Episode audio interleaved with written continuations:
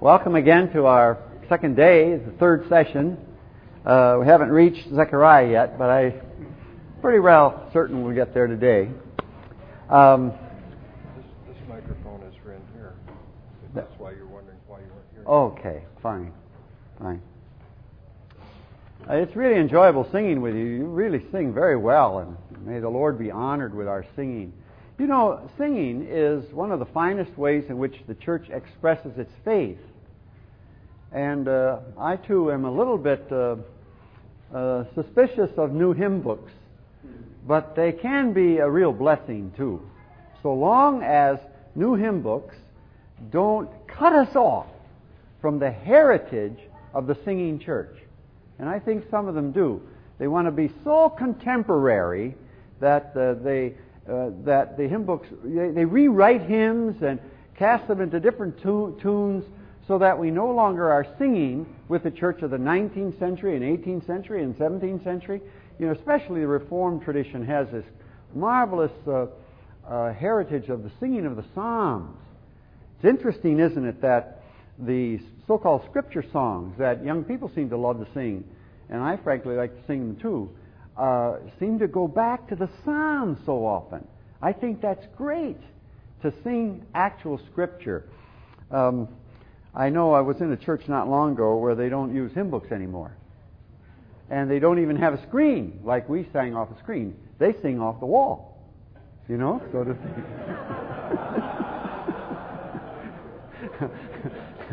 well, they project, every song is projected on the wall. As a matter of fact, they deliberately constructed the front of the church so that there's a big open light space on the wall. Well, I think it's fine to write new hymns so long as they're scriptural because our scripture, our singing should be an expression of our faith and our faith should be founded in the word.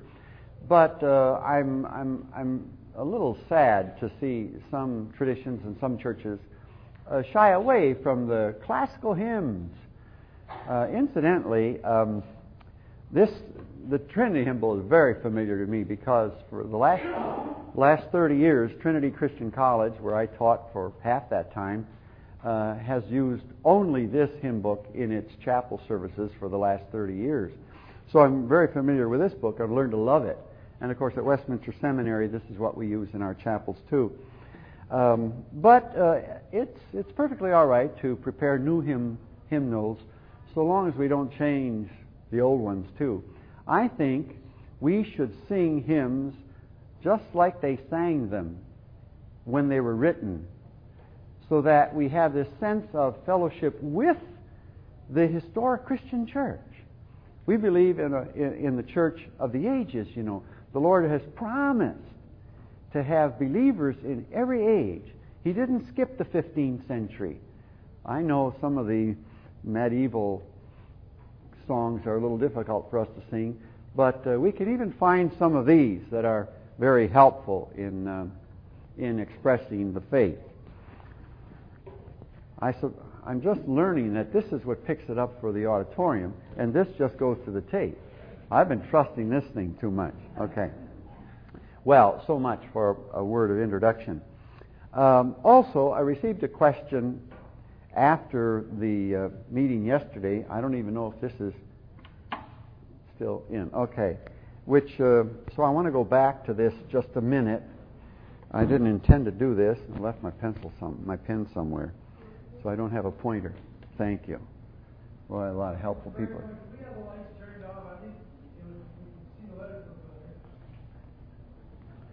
Okay, uh, I think someone's in control of that.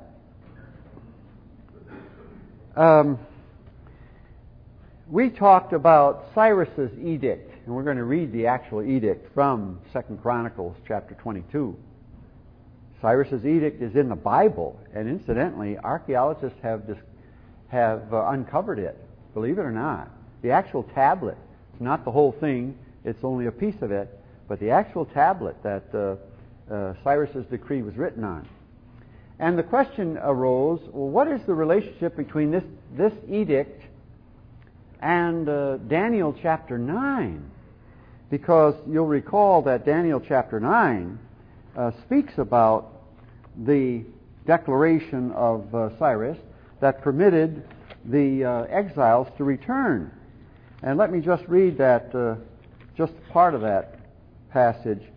Um, it starts with verse 20 in Daniel chapter 9. Uh, Daniel is praying sincerely that the Lord would fulfill his promise to restore the exiles to uh, Jerusalem and Judea. And after this marvelous prayer, uh, in which he confesses the sins of the people and, and calls upon God to fulfill his promise, then we have the prophecy of the 70 weeks, as it's called, or 77s, if you have an NIV. The word for week and the word for the number seven is the same in Hebrew. So they said, uh, have a good seven if you were going to have a week vacation. Have a good seven, you know. So 77s is 70 times 7, and that's 490. And so what this really is, is a prophecy of 490 years. 77s of years. So we read, While I was speaking and praying, confessing my sin and the sin of my people Israel, and making my request to the Lord my God for his holy hill, while I was still in prayer, Gabriel, the man I had seen in the earlier vision, came to me in swift flight about the time of the evening sacrifice. And then uh, he says he had this, this, this communication from Daniel, and this is the actual vision now, verse 24. 77s are decreed for your people and for your holy city to finish the transgression, to put an end to sin, to atone for wickedness, to bring in everlasting righteousness, to seal up vision and prophecy, and to anoint the most holy. Now, that is obviously a reference to the Messiah, the Lord Jesus, the peak event in revelational history. Uh, and so the prophecy is that in 490 years, from the date of the decree, the Messiah will come. Everlasting righteousness, um, anointing of the most holy. The King James, incidentally, is even clearer on this messianic character. Know, under, know and understand this from the issuing of the decree to restore and rebuild Jerusalem until the anointed one, the ruler, comes. There will be seven sevens, seven times seven is 449 years, and 62 sevens. 62 times 7 is 434 years. I think that's close, isn't it? No. Yeah, uh, maybe I'm adding a little too rapidly. Um, it will be rebuilt with streets and a trench, but in times of trouble. So Jerusalem is going to be rebuilt. Um, and then, after the 62 sevens, the anointed one will be cut off and will have nothing. Uh, the people of the ruler will come, who will come, will destroy the city and the sanctuary. Well, the question is, do we uh, judge this 490 years? Actually, it's a section of 49 years, and then 430 years, and then one seven week period or seven years. Do we begin determining that from Cyrus's decree? And the answer is no. Uh, if you do so, it, it won't come out, for one thing. And that's why we put Artaxerxes' edict here also, 457 BC. Now, I wasn't going to make a reference to that, but the question arose, and I think it is germane to, to clarify this matter. Um, as a matter of fact, remember the prophecy of Daniel says, No one understand from this, that's verse 25, from the issuing of the decree to restore and rebuild Jerusalem. Well, Cyrus, Cyrus's decree only allows for the rebuilding of the temple. So even on the basis of the biblical content of the decree, we can't identify Cyrus's decree with the decree that's prophesied uh, that uh, determines the coming of the Messiah. However, and I, I, don't have time to go into that, if you will, if you will use your mathematical formula beginning with Artaxerxes' decree of 457 BC, uh, it, it, it, falls in perfectly. As a matter of fact, within 49 years of Artaxerxes' decree, the walls of Jerusalem were rebuilt. And then, between the 49 years and then the second 62 sevens period, it comes out exactly to 26 AD, which is when our Lord Jesus was 30 years old, because he was born in 4 BC, remember.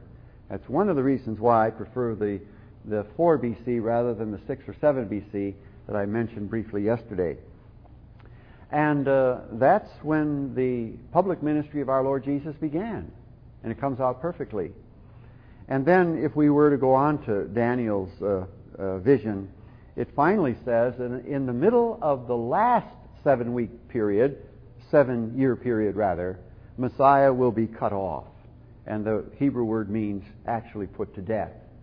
And the King James says, but not for his own. Not for himself, I mean. So it's a substitutionary atonement. And of course, our Lord Jesus was crucified uh, about three and a half years after his public ministry began.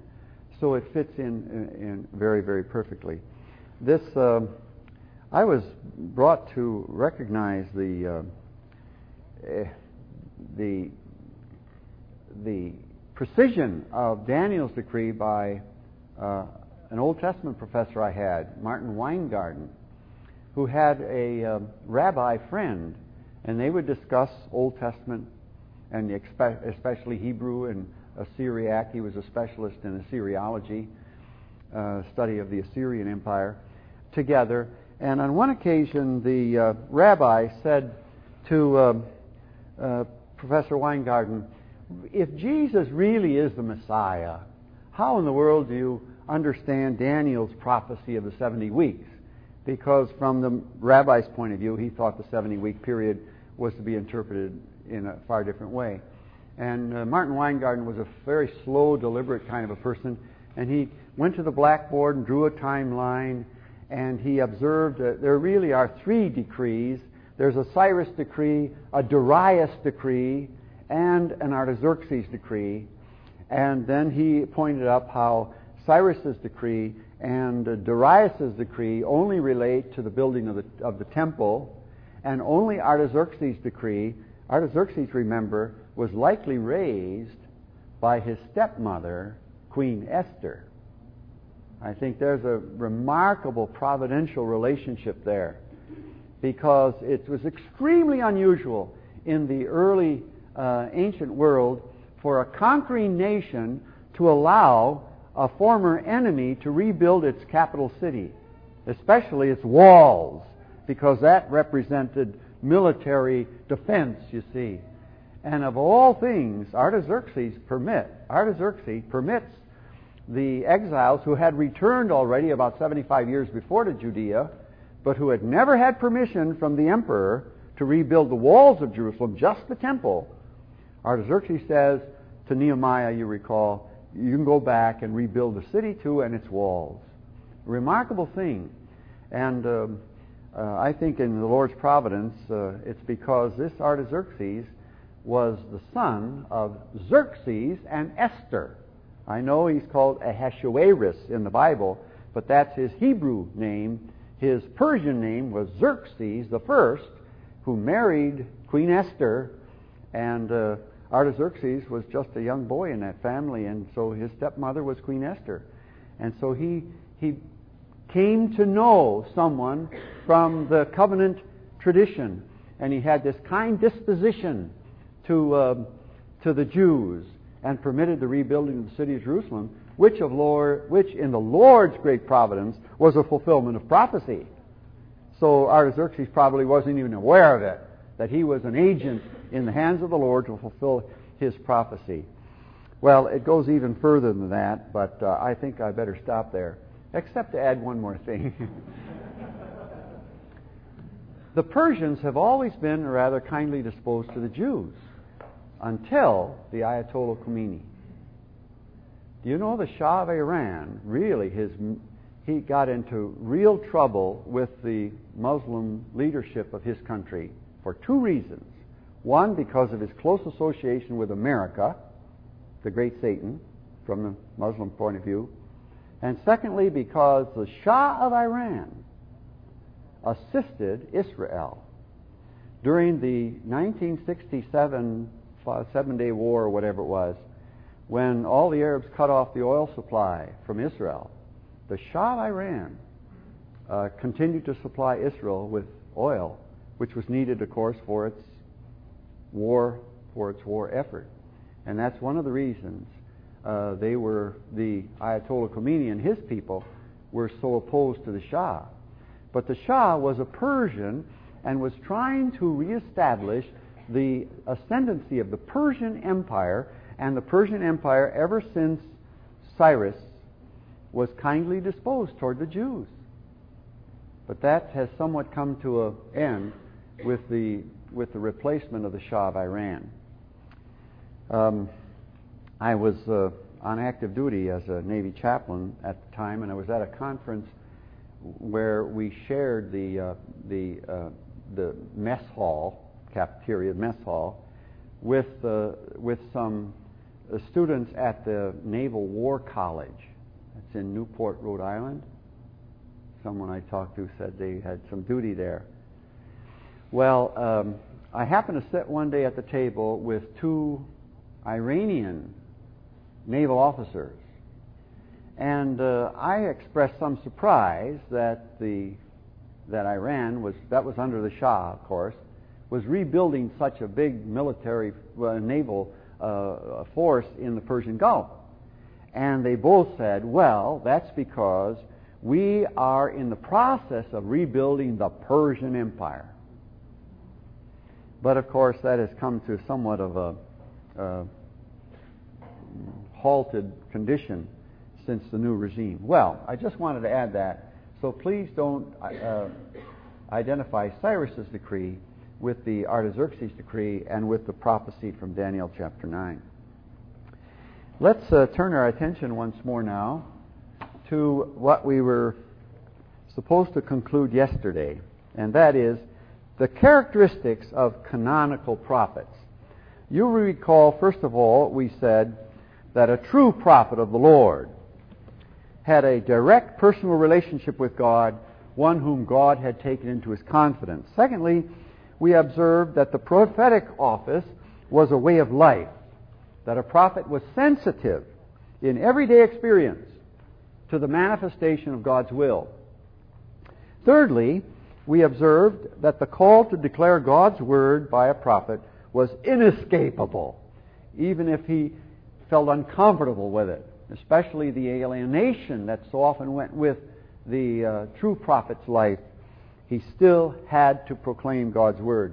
Hosea, incidentally, complains, I don't know if I mentioned this yesterday, complains that he couldn't retire. He couldn't retire like those professional prophets who were in the king's court, who were in the employ of the king. Uh, he had to stay, uh, he had to prophesy as long as he lived. Now let's look at number four. These somewhat are related, of course. Um, the prophet's life was a life of isolation, a life of rejection, a life of persecution, one of alienation. Uh, we're going to try to stay with Jeremiah as our model, but we'll see these characteristics emerge um, somewhat less dramatically, but still present with uh, Zechariah as well. Jeremiah chapter 11, verse 9.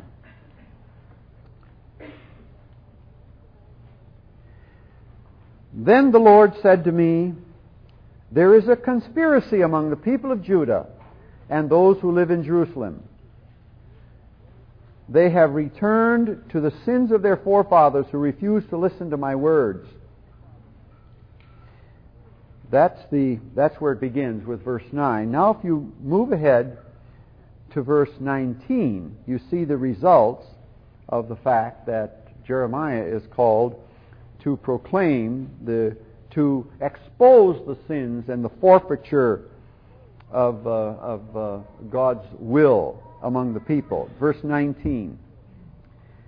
Um, I had been like a gentle lamb led to the slaughter I did not realize that they had plotted against me, saying, Let us destroy the tree and its fruit. Let us cut him off from the land of the living, that his name be remembered no more.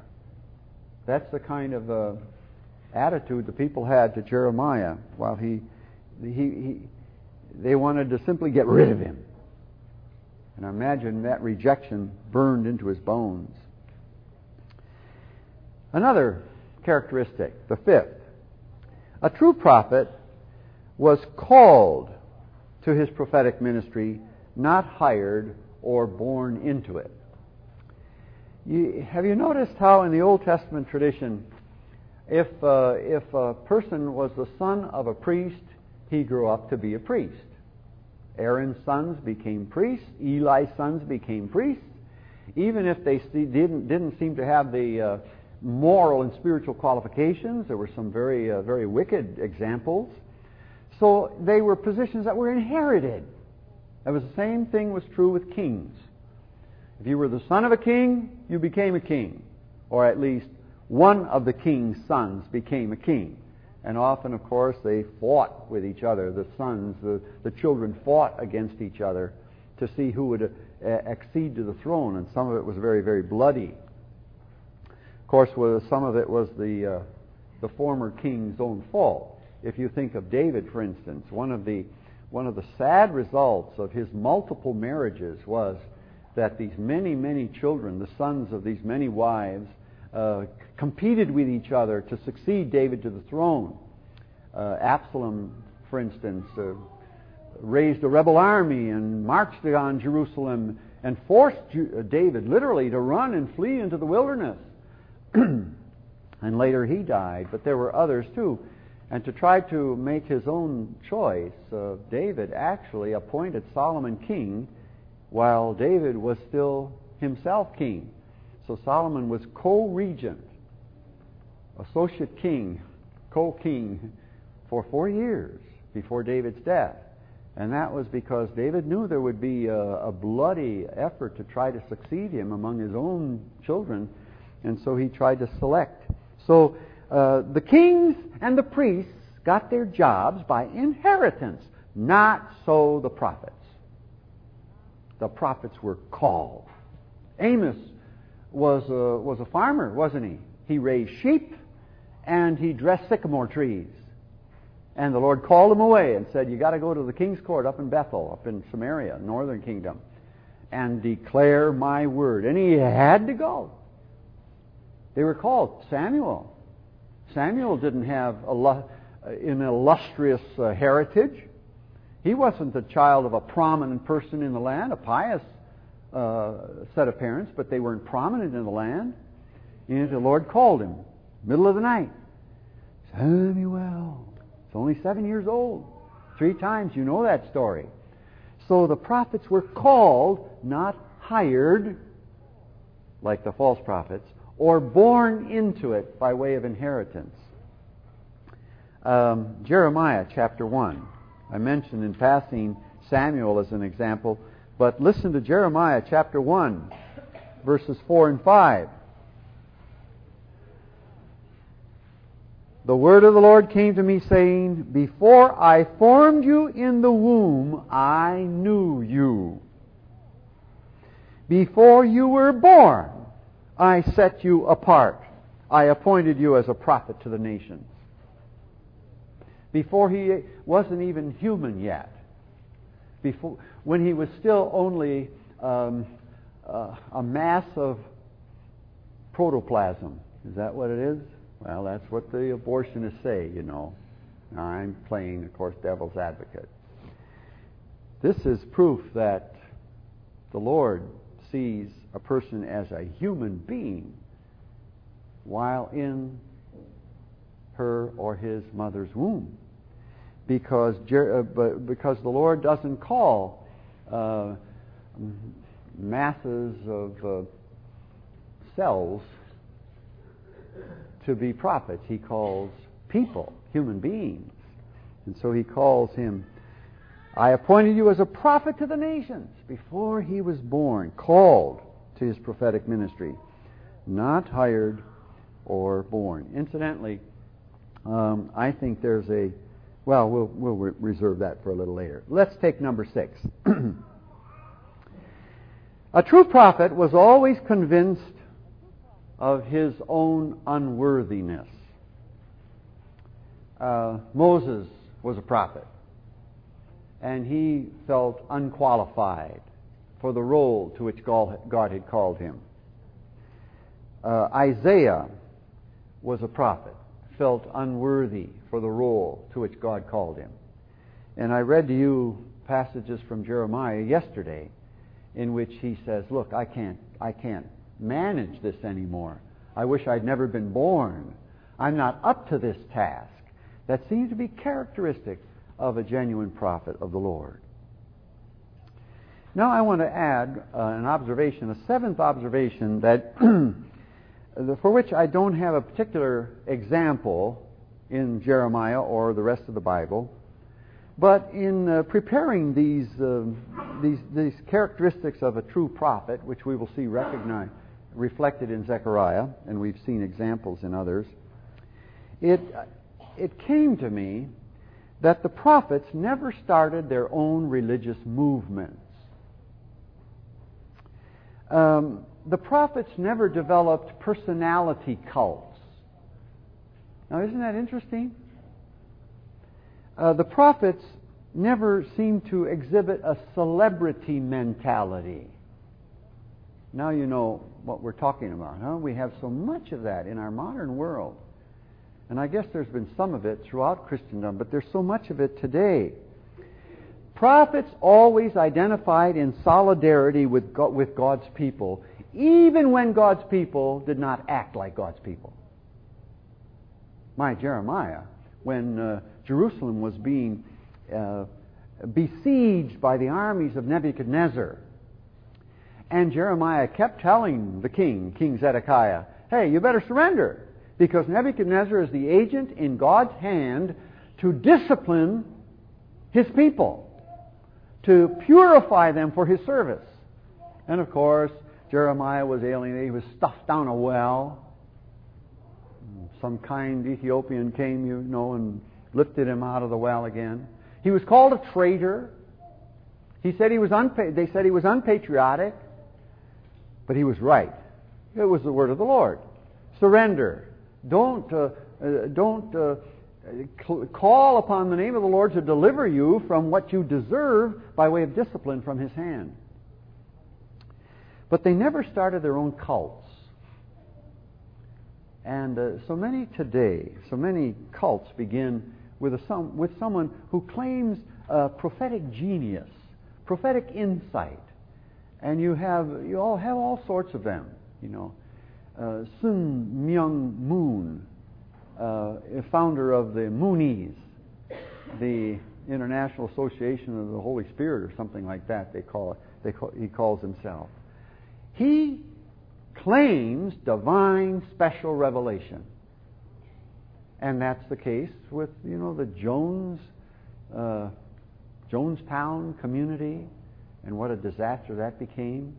And if you look at COG International, Children of God International, as it's called, founded by a man who was a Reformed pastor for six years and then threw it all over and started this cult and uh, now he's extremely wealthy, and he got in trouble with the IRS, so he flew away to Switzerland. There, that's where he lives, and runs the cult from there. They all claim, um, they all claim special authority. Uh, as a matter of fact, uh, that particular one writes Mo letters, and that's short for Moses letters. And uh, it, it, they advocate uh, all sorts of uh, immorality and promiscuous practices and all by way of a claim of special revelation. Well, the true prophets never did that. They simply were the Lord's messengers to the Lord's people.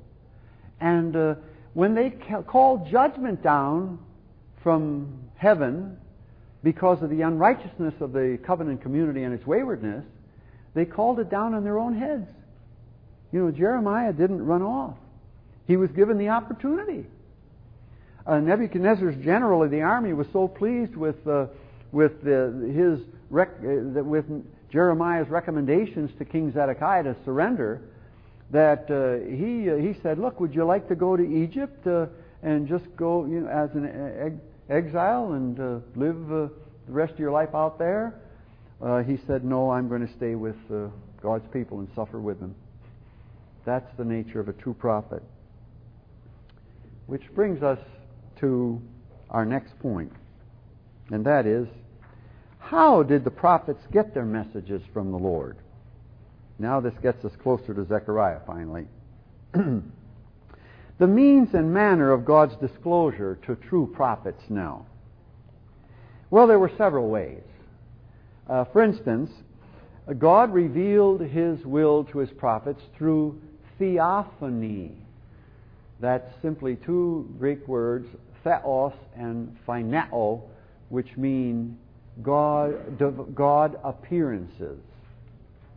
A theophany is a sensually perceived manifestation of God's presence. And God did that, you know. Uh, a few examples. The burning bush. A sensual, sensually perceived, by the senses, Moses perceived God's presence and he heard God's voice. And of course, anytime they, uh, a prophet heard God's speaking, like Samuel did in the middle of the night, that's a sensually perceived divine revelation. Uh, Job had that kind of an experience. So that's one way. Theophany. The preeminent theophany is the person of our Lord Jesus Christ. He is the divine appearance. Incidentally, the song that we sang that's going to be part of the new hymnal and it's not in, in the old one, uh, and can it be? You know, uh, the chorus, amazing love, how can it be that thou, my God, shouldst die for me? Did Charles Wesley write that? I believe Charles Wesley wrote that. You know, there's not a single Charles Wesley hymn in this hymn book, so that's somewhat of a change. Yeah. There's a Samuel Wesley, but not a Charles Wesley. Charles Wesley, of course, was an Arminian. But you know, when he sat down to write hymns so often, because of his allegiance to the Scripture, his hymns came out Calvinistic. They have to when they're true to Scripture. And Charles Wesley was, was making a confession of the deity of our Lord when he said, That thou, my God, shouldst die for me. There's a recent, uh, yes? Are there really? Why couldn't I find any? I, I looked at the I looked at the list of authors. Maybe I was looking at the the uh, musical. Oh, okay, all right. Okay, I, am corrected. Fine, good correct.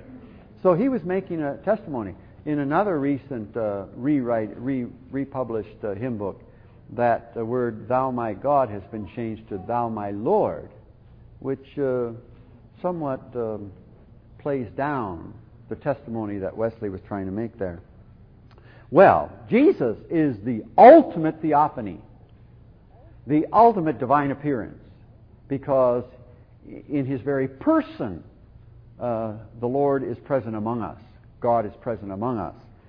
And that's why, incidentally, on this, the, the, this diagram that I've tried to present to you, it culminates uh, with the person and work of Jesus Christ. Because everything in the Old Testament has to be understood in the light of the cross. And that's why it applies to every age, because Jesus Christ applies to every age. So the Old Testament anticipates the Savior. The New Testament retrocipates or looks back to the Savior. But, uh, but He is the, uh, the key to uh, the understanding of all of Scripture. So a theophany. Secondly, direct communications or messengers from God. Um, we just read from Daniel chapter 9. And there, Gabriel appears to Daniel in a vision, but Gabriel appears, and that's a messenger from God Himself. So that's one of the ways in which the prophets received their, their uh, revelations from God.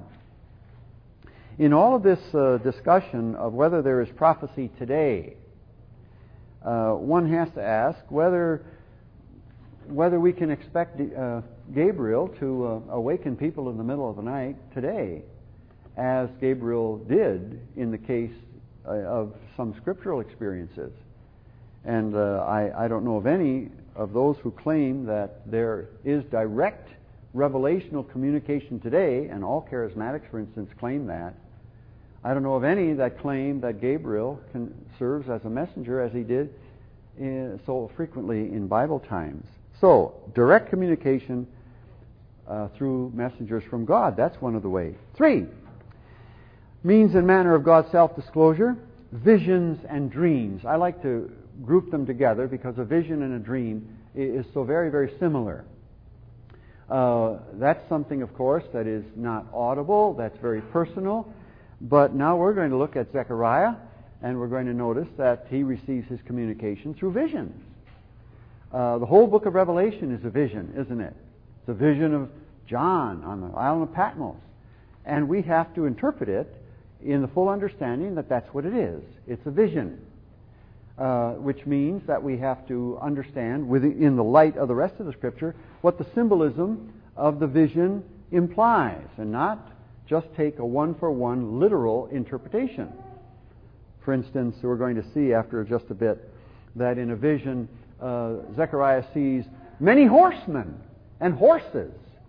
Now, uh, we, are, we are not justified in saying that he actually saw horses actually ridden, but in the vision he did see them, and therefore we have to ask ourselves what does it mean within the context of the vision? What do these horses represent? What the, uh, in the context of that vision? Fourth, a fourth way in which God revealed his, his will through miracles. Through miracles. Uh, the miracle of the floating axe head. Uh, the miracle of the Red Sea's waters parting. God reveals His will and what His intentions are through miracle. And again, the greatest miracle ever is the incarnation of the divine Son of God through the, the womb of the Blessed Virgin Mary. I like to uh, refer to the mother of our Lord, of the human nature of our Lord, as the Blessed Virgin Mary, because the Bible says, All generations shall call her blessed. And that's the one thing for which we have to be grateful for the Roman Catholic tradition because they keep calling her the Blessed Virgin Mary. And I know they've made a theology out of that, which is very, very erroneous, allowing her to be the redemptrix and the uh, mediator uh, in prayer, and we don't want to accept that at all. But she was blessed among women to be the, the, the selected agent. And that's why, incidentally, this narrows down so far, because we finally end up with uh, God's divinely chosen virgin and uh, Jesus as the final agent of God's redemptive purposes in the world, the final miracle. And then, number five, we have to add a, a fifth and last uh, means or manner of God's disclosure to the prophets, and I simply call that unspecified. and that's because there are so many places where the Bible simply says, and the word of the Lord came unto this prophet, that prophet. It happens in Zechariah.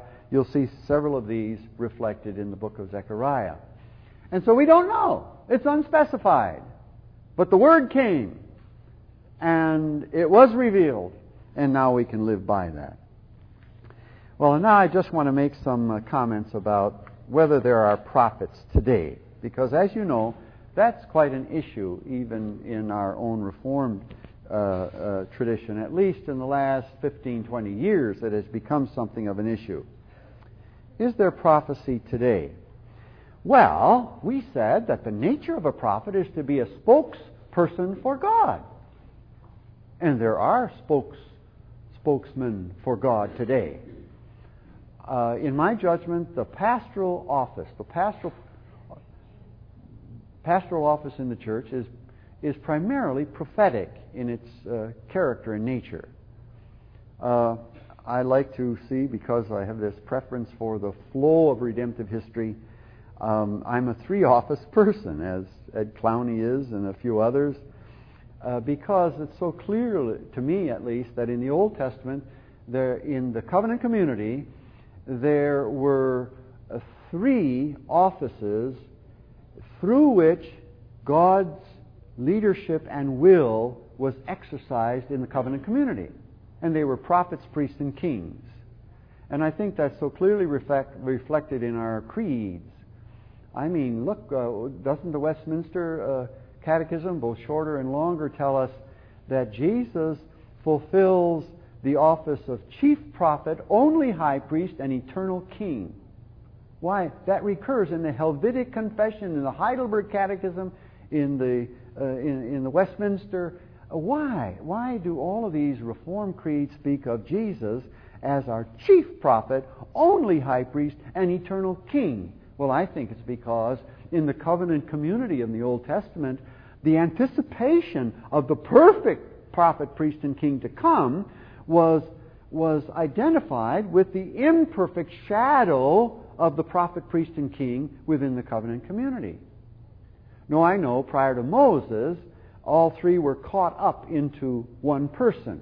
I think Abraham functioned in a priestly, kingly, and prophetic role uh, in, as one person. And up till Moses, but once you come to Moses, then it's differentiated, then it's separated. Then Aaron and his descendants become the priests. Then elders are appointed among the people and Moses retains the prophetic office, and there are prophets during the period of the judges. They're, they they're in, they crop up infrequently until finally you get to King David, and I think that's another reason why it's a transitional period. Uh, from King David on, no one person was allowed to function in more than one office. When King Uzziah went into the temple and served as a priest, made sacrifices. You know what happened to him leprosy. Leprosy. Because he, a king, was trying to function in another office as well. Uh, Saul, he was a king, the first. And yet he made sacrifices, you know. And Samuel came to him and, and said, What have you done? Well, he said, Well, I wanted to thank the Lord. Actually, he wanted to justify his stealing all that cattle from, from, the, uh, from the enemy. And Samuel says, Well, because you've done this, your descendants will never serve on the king. And he was a king and trying to serve in that other capacity too. So they're always separate, always separate. As a matter of fact, when you come to the to the exile, the kingly and the priestly offices are temporarily discontinued. When they were in exile, no one functioned as king.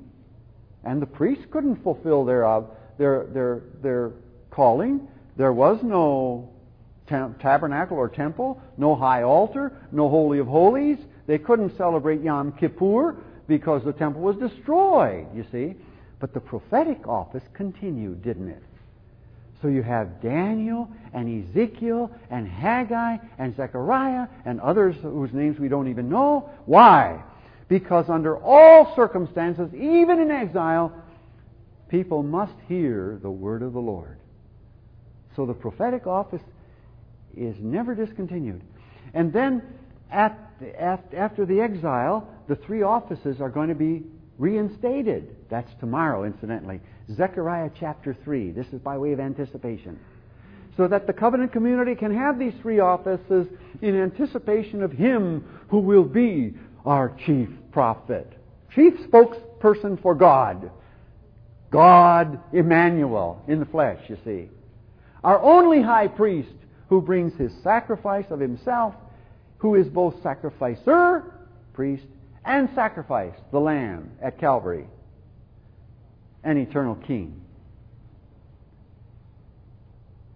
His kingdom, which is not of this world. Okay? Now, uh, having that, it seems to me, I wish personally that uh, I know this is more continental than it is from the Scottish and the New England Reformed tradition, and I know many of you stand a little more strongly in the uh, Scottish and New England uh, tradition, which tended to be two office in character, just elders and deacons, but two different kinds of elders. Uh, But the Continental Reformed tradition has always emphasized the three office, and I think that's reflected in Westminster. And uh, it's the pastor who is primarily the prof- represents the prophetic office, you see, and the elder represents the kingly office, and the deacon represents the priestly office. Because wasn't it the priests in the Old Testament too that received the offerings, the gifts of God's people, and presented them, the sacrifice of God's people? And that's what the deacons do. They receive the offerings. I think the deacons should take the offering in church because uh, they're the ones to whom the offerings are committed, and they then present them to the Lord, to the Lord's cause uh, and the, the elders, the ruling office, representing Jesus Christ in the midst of his covenant community, and the pastor, the prophetic office. So if you ask me, are there prophets today? Well, I like to see a prophet in every pulpit because uh, that's the prophetic rule. Now, that's not a canonical prophet, is word bound. That is, the revelation of God's will for the world is now completed and recorded in the sacred scripture. And the Bible now determines the parameters of prophetic declaration. And that's why every time a sermon is preached, it better be based on the scriptures, because that's the word of the Lord. Now you say, well, doesn't it go a little beyond that? Yes. You see, we also, in our Reformed tradition, I would think rightly, recognize another office in the church the general office of believer. And the, the believer must also live by the Word of God. And I believe, therefore, that every believer has a prophetic role, not office. Not office. Oh, office is an official position to which someone is called by the Holy Spirit through the believing community. That's an official position. Maybe I can make this so clear you, you, none of you will miss it. For instance, um, if there's an accident on the corner and the policeman hasn't arrived yet, and I can see that things are really jammed up, and, and maybe I have a few skills to direct traffic. So I could go out there and serve a police role, a traffic control role. And uh, I stopped this group for a while because no one's going past the accident. I stopped this trail for a while and I said, come on through. And I let about a dozen cars go through and I say, oh, and I said, now it's your turn, you know. And maybe I can function well. But when the policeman comes, he's the officer, the office holder, the official. He's got the badge. I may even be a better traffic controller. but he's the official. When he stands there and says this, they have to obey. I mean, they didn't have to stop for me, you see. They have to. Now, now maybe maybe that's a little taking something from the secular arena, but um, there may be one or two people in the church who are better at preaching than your pastor. But listen, he has been identified through a call. The Holy Spirit has called him uh, to this special role of a prophetic ministry. Maybe there's somebody out there in the congregation who is a potential more capable elder. But the elders have been officially called to be Christ's representative as king to be the rulers of his church, and we should submit to them. And if someone in the church has seems to ha- seems to have more skills, remember it's not just skills; it's also spiritual maturity. Don't lay hands suddenly on anybody, says the Apostle Paul, which means don't ordain, laying on of hands, ordination into an office suddenly. No, have to be tested, you see. And the Holy Spirit uh, enables the believing congregation to identify those who should serve in these capacities. But then there is also this general office. For instance, I have this general office of citizenship. And so I can function. You, I, you can even make a citizen's arrest. I guess if I went like this and someone didn't stop and he ran over my foot, uh, that I could make a citizen's arrest. I don't know if I could or not. Well, there is the general office of believer, and you know, every one of you as believers can have the responsibility that that can be characterized as a prophetic calling, a priestly calling, and a kingly calling. When you rule your family uh, in whatever role, father, mother, uh, you, ro- when you oversee your resources, your bank account, your properties, your wardrobe, you must do so in a, in a Christian kingly way. Because after all, Jesus Christ is our master king, and we are responsible to him with everything we have, all our skills in your professions, whatever skills you have. You are ultimately accountable to Jesus, and you must rule these. That's the ruling function. Priestly. Every time you pray for somebody else, you are functioning in a priestly way because you are interceding, and that's the character of the priest to intercede, receive the offerings of the people, present them to the Lord. Incidentally, uh, uh, to whom did people have to report in the Old Covenant if they had leprosy? The priest. The priest. And if they, uh, they, they got, were cured and could come back into society, they had to show themselves to the priest. So you see, the diaconate and its role for Christian mercy and Christian compassion and uh, help for the needy and the ill and the infirm. Uh, the establishment, for instance, of uh, Christian rest homes is primarily a diaconal function. So, uh, yes, uh, there, there is prophecy today.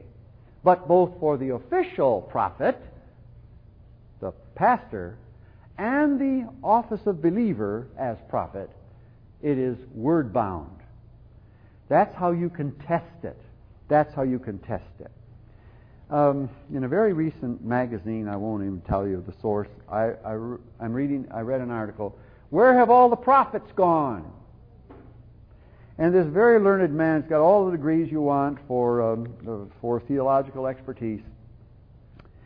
Uh, he contends that uh, there is prophecy today outside the bounds of the Bible.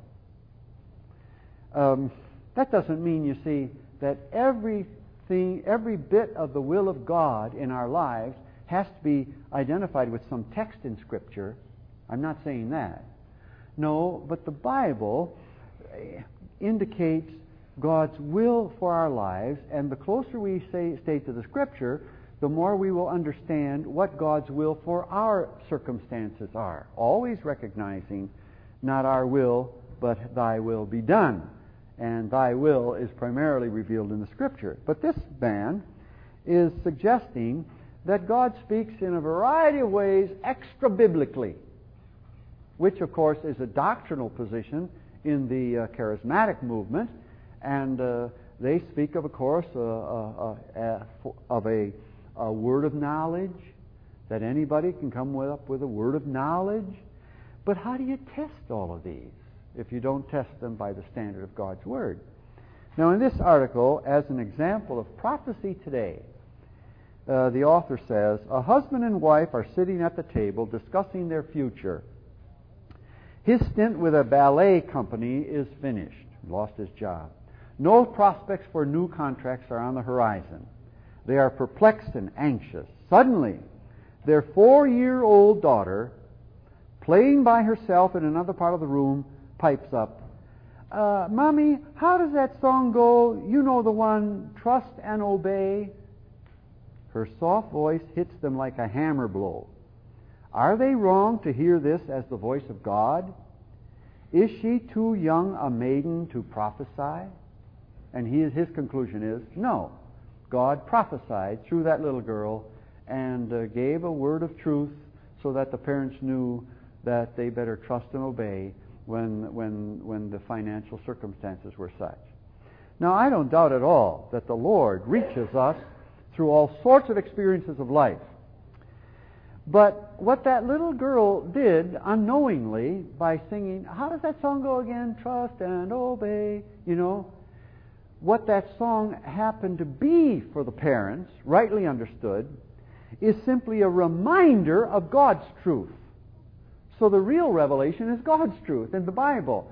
So there are circumstances in life which drive us back to the Scripture.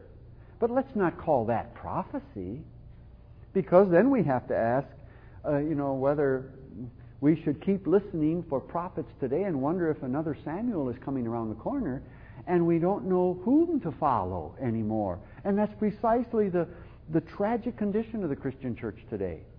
It's following directions that have no verification in God's revealed truth.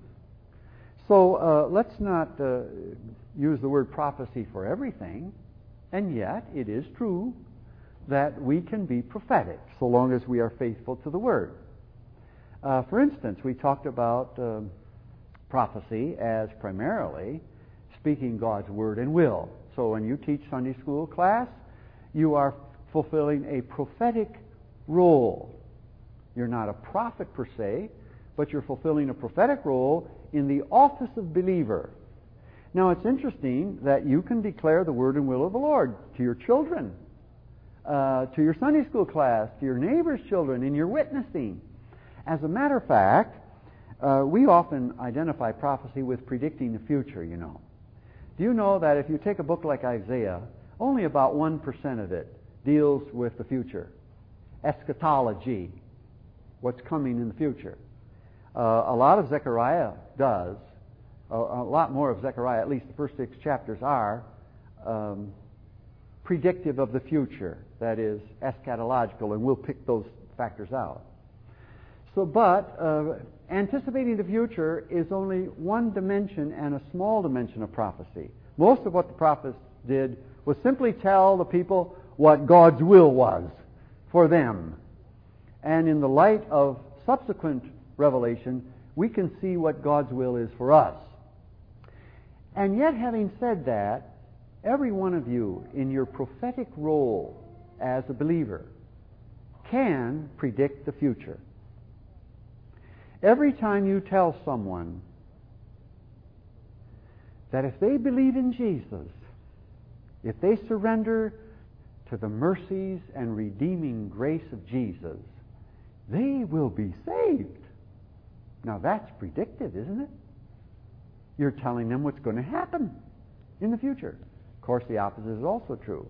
You say, if you don't believe in the Lord Jesus, there's only judgment ahead. You're predicting the future, aren't you? But, of course, you're doing it on the basis of the Word of God, because that's what the Bible says. And I'm going to close. I didn't intend to go quite this long, but we're going to pick up Zechariah. I promise you. 11 o'clock, all right? Uh, when I was uh, on active duty as a Navy chaplain, I served mostly on active duty with, in the Marine Corps. Uh, somehow, my brother, my brother just retired 10 days ago after 24 years in the Navy chaplain corps, and he spent 17 of it in the Marine Corps. you know, the Marine Corps have no chaplains of their own, or doctors, or dentists, or nurses, or corpsmen. Those are all supplied by the Navy, see, because the Marine Corps is not a service like the Naval Service. The Marine Corps is one of the corps within the Naval Service, like the Chaplain Corps and Supply Corps and Medical Corps, and that's all part of the Naval Service. So uh, an assignment to the Marine Corps is just another assignment, like getting assigned to another ship. Well, I think they looked at us Bergsmas and said, "You long-legged guys can keep up with the infantry." So you, they kept sending us, with, and I tell you, I sloshed through uh, uh, the swamps with Marines uh, far longer than I wanted to after I was 40 years old. Anyway, frequently I was called, tragically, during the Vietnam era especially, to uh, perform funerals of uh, dead sailors and Marines, airmen, naval airmen, Navy corpsmen, Marine, Marines, uh, more often than I wanted to, and I hardly ever knew anything about them. And uh, so, what do you say? Well, you know, you can say some light and fluffy stuff, which is sickening, you know, it's, it's so artificial. Or you can tell them what, uh, you can be prophetic and tell them what the Lord says. And it was always my habit in say, uh, to, um, to uh, tell the uh, battalion or ship's company that was gathered for this funeral that I didn't know the casualty personally, but I really do know a lot about him. And I know a lot about him because the Bible tells us a lot about all of us. And then I would go on to say that if seaman or sergeant or lieutenant so and so believed what it says in this book, and then I would quote, Believe in the Lord Jesus Christ and thou shalt be saved, then I know that he's with the Lord. And if Sergeant so and so didn't believe in this, didn't commit himself to the Lord, then I know that he's not with the Lord, but he stands under judgment. So I really do know quite a bit about him. And I'm not some prophet that gets some vision during the night about him, but I learned about him in the Bible because the Bible tells us something about all of us. See? And that's the way, you know, I suggest to my uh, students at Westminster. I said, listen, when you're a pastor, if someone calls you and says, would you please conduct a funeral for my relative, it happens all the time. Do it! Don't say, oh, I'm sorry, not a member of my church. Or I'm sorry, I don't know if he's a Christian or not. That's an opportunity. I had a funeral director in my second charge, and he, he called me up one day and he said, "Hey, uh, Pastor, uh, I've got this, uh, I got this uh, family, and we got this funeral, and the man spent the last 15 years of his life and died in the state penitentiary, uh, and they don't have a church. They never see the inside of a church building, uh, so they don't have a pastor." And they said, uh, "Well, you get one." So he called me, and I said, Well, when's the funeral? and I conducted that funeral. This man who uh, spent the last 15 years in the state pen. And he died there. I mean, his, his term hadn't expired. Well, it had. but, uh, yeah, you know. And uh, so I tell my students, take those opportunities so long as no one says, hey, you can't say this and you can't say that. I've had a few of those too. I had a chief petty officer die, and his wife said, uh, and I was the chaplain. She had to take me. That's the nice thing about military service, you know. Uh, you got you got what's there. and she, I met with her and prepared this funeral. He died very suddenly of a heart attack. He was 37 years old. Died in bed. She woke up next to a, a dead husband. But she said, Chaplain, I don't want any of this religious stuff in the service. Well, I, I said, Well, what do you want? She said, I want some dance music because I want to remember those good times we had dancing. And I said, Well, no, we're not going to have that. I said, Can't we have some hymns? Well, what ones? And I said, How about the Navy hymn? How's it go? So I was sitting there in a counseling session singing to her, Eternal Father, strong to save. Oh, she recognized it as a Navy hymn. She said, okay, that's all right. That's the only hymn she would approve. so that's all we played. Played it at the beginning, sang it in the middle, sang it on the end, you know. But boy, when it was my turn, when it was my turn, we opened the Bible and we told them what the situation was. She didn't say a word to me after that service, but that was it. Anyway, be prophets, hey? Is there prophecy today? Yes, there is. Right here. And anything you teach or witness or testify in harmony with this word is prophetic. Amen? Okay, let's pray. Our Father, we pray that we may be faithful to your truth today. And we thank you that the complete revelation of your will for the world, which you love so much to send your Son, has been incorporated in this word.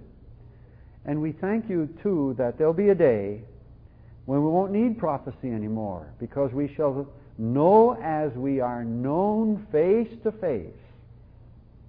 And even the Bible will have served its purpose. And the jots and tittles of the Word can pass away, because we will be in the presence of Him who is the living Word, before the throne of God Himself to know the truth complete. In the name of Jesus, our prophet, our chief prophet, who is also our only high priest, and our eternal King. Amen.